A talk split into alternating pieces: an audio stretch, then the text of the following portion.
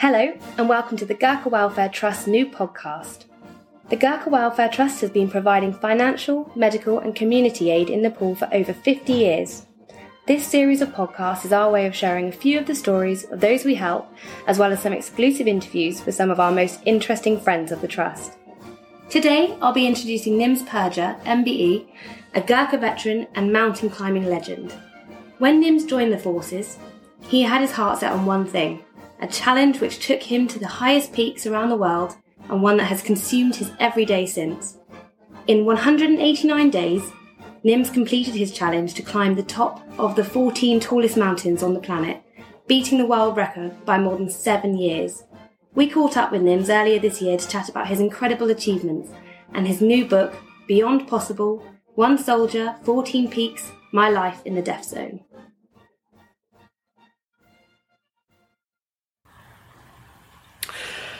So, Nims, where did it all begin? Please tell us a little bit about your home and uh, in Nepal and your Gurkha connections.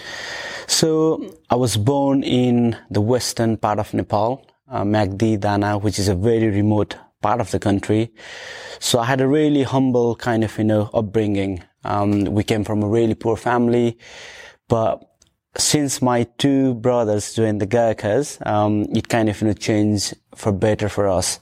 So both of brothers wanted, you know, both of their siblings, which is myself and my sister Anita, to go to a boarding school uh, for better education. Um, so we moved to Chitwan, uh, which is the most flat and the warmest part of the country, and that's where I grew up. Um, so yeah, that's that's kind of you know my pretty much in you know, a childhood background. And, and, was your father a Gurkha before? Yes, my father was uh, was in the Indian Gurkhas. So yeah. And um, moving on to your sort of teenage years, at what point did you uh, decide that uh, you wanted to go for Gurkha selection? Mm, to be honest, you know, as soon as like you know, I saw my brothers, you know, when they come, you know, on leave in Nepal and all, you know, when when, by just living, you know, by just witnessing, you know, you know, how their lifestyle is, you know, we, we used to call them like a hero in the Nepalese community. So, yeah, I just wanted to be a Gurkha and I had only one objective since I was kid, just to be a Gurkha. So, yeah.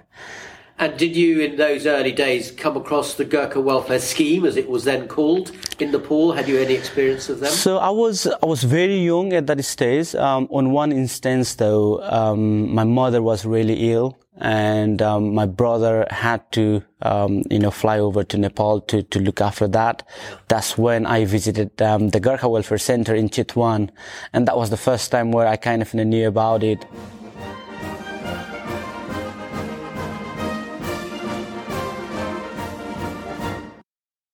Of the peaks that you climbed, do you have a favourite? Um, I think I should say K2 is the favourite. Um, yeah, first one K2, and I would say uh, the second one would be Broad Peak. Particular yeah. reasons why? So in K2, um, that's where I kind of you know, doubted my ability, and that's purely because 95% of the climbers that season had given up.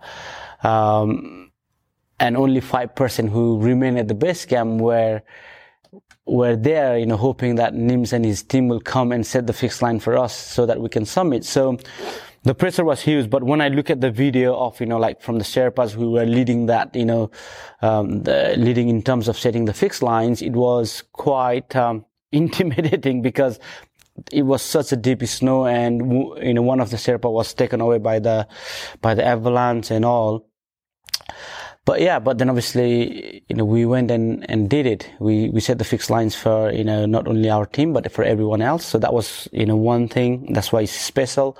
In terms of Broad Peak, I submitted K2 back to base camp. I partied with the team because it was a celebration. Three hours sleep, maybe even less. Then I went to the summit of Broad Peak directly from the base camp. Um, our oxygen ran out. Uh, the weather was so bad, so we were climbing the last push without oxygen in this really, really horrendous weather. Um, and we still managed to obviously you know, keep going and, and be back safe. So that's why these are two favorites. The Everest photo. Yeah. so when you took that picture, did you realize or did you think this is going to be popular? Now, when I took that famous Everest picture, I took it for only one reason. That was I had said to the world that I was going to break nine speed world records. And one of them was breaking my own record, which was from the summit of Everest to the summit of Lhotse. I had done that in 10 hours, 15 minutes before in 2017. So I wanted to do that in six hours. And being able to stuck in that traffic, I couldn't do that. So that was just an evidence to show the world if somebody put fingers at me and say, you didn't break that record. So that was, but it took, uh, it took completely different toll. Yeah. And what was your reaction when you saw how viral that picture had gone? Uh, for me, I was uh, a bit upset because I was still in that process of raising the funding, and we had such a you know project possible was in jeopardy and all. But people like famous photographer, big articles, newspaper agency were using my picture without even giving a credit or without paying anything. So that was a bit like, hey, come on, guys, you know, please, you know, understand. Can you not see that I'm dying here to complete this project? It would be really nice if you could do a favor. Um, yeah.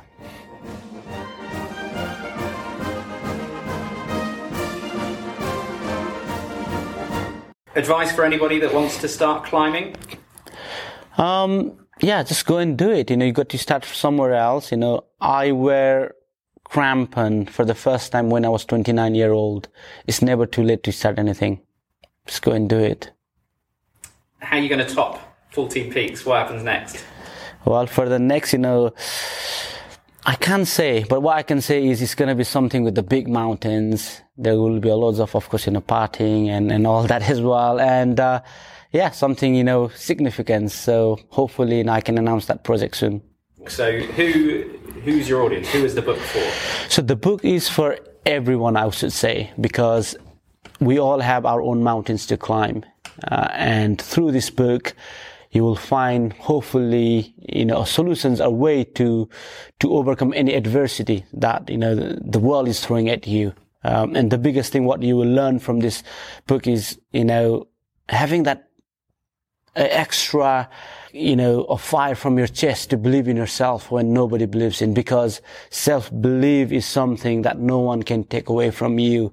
Um, and, you know, throughout my whole life, as I said, you know, from growing up in a very remote village of Nepal to getting into the Gurkhas, you know, flying submarine and being, you know, able to serve with, with the world in a top elite forces. Um, and having done some of the of the craziest thing that you know you can only see that in a movie or, or, whatever then leading into this project what that means is you don't need to have rich parents to do that. You don't need to have all these facilities and opportunities. You can carve your own path. You can you can kind of you know like you know crave your path where you want to go but that comes with hard work dedications you know determination positive mindset and all that. And we all have that. We just need to dig a bit deeper and, and find your strength and kind of, you know, fully drive in that. So yeah, it's for everybody.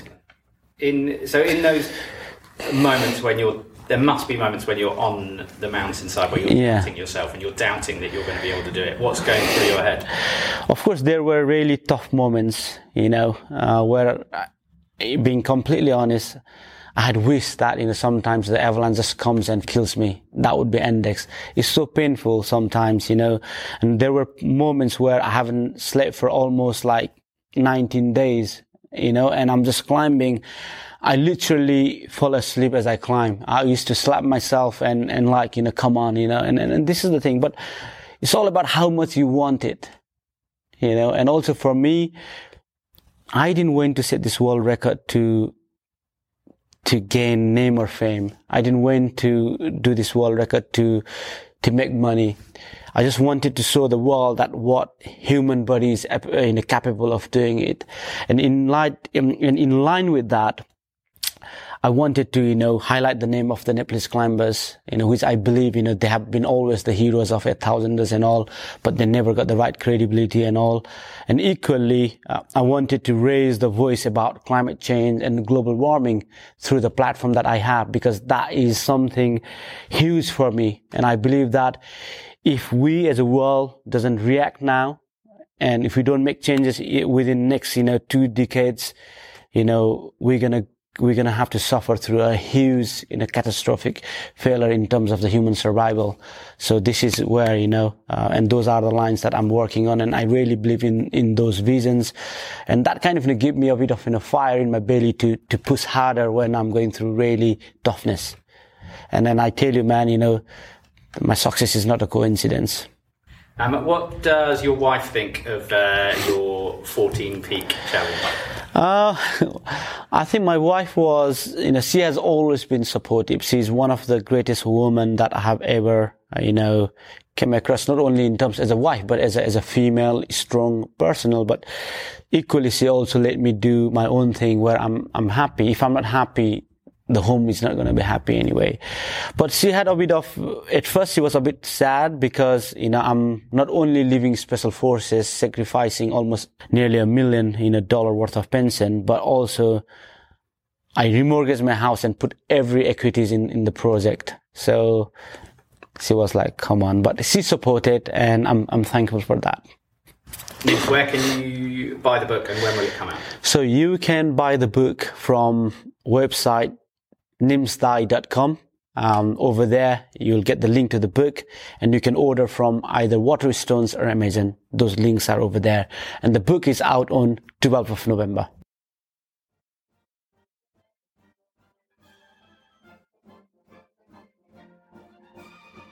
You've been listening to Nims Purja interviewed by the Gurkha Welfare Trust. We'd like to thank Nims for sharing his incredible life story with us. Please subscribe to our podcast if you would like to hear more stories from the brave veterans we help, along with exclusive interviews with others like NIMS. If you'd like to learn more about the Gurkha Welfare Trust, then visit gwt.org.uk, where you'll find everything you need to know. Thank you for your support, and thank you so much for listening.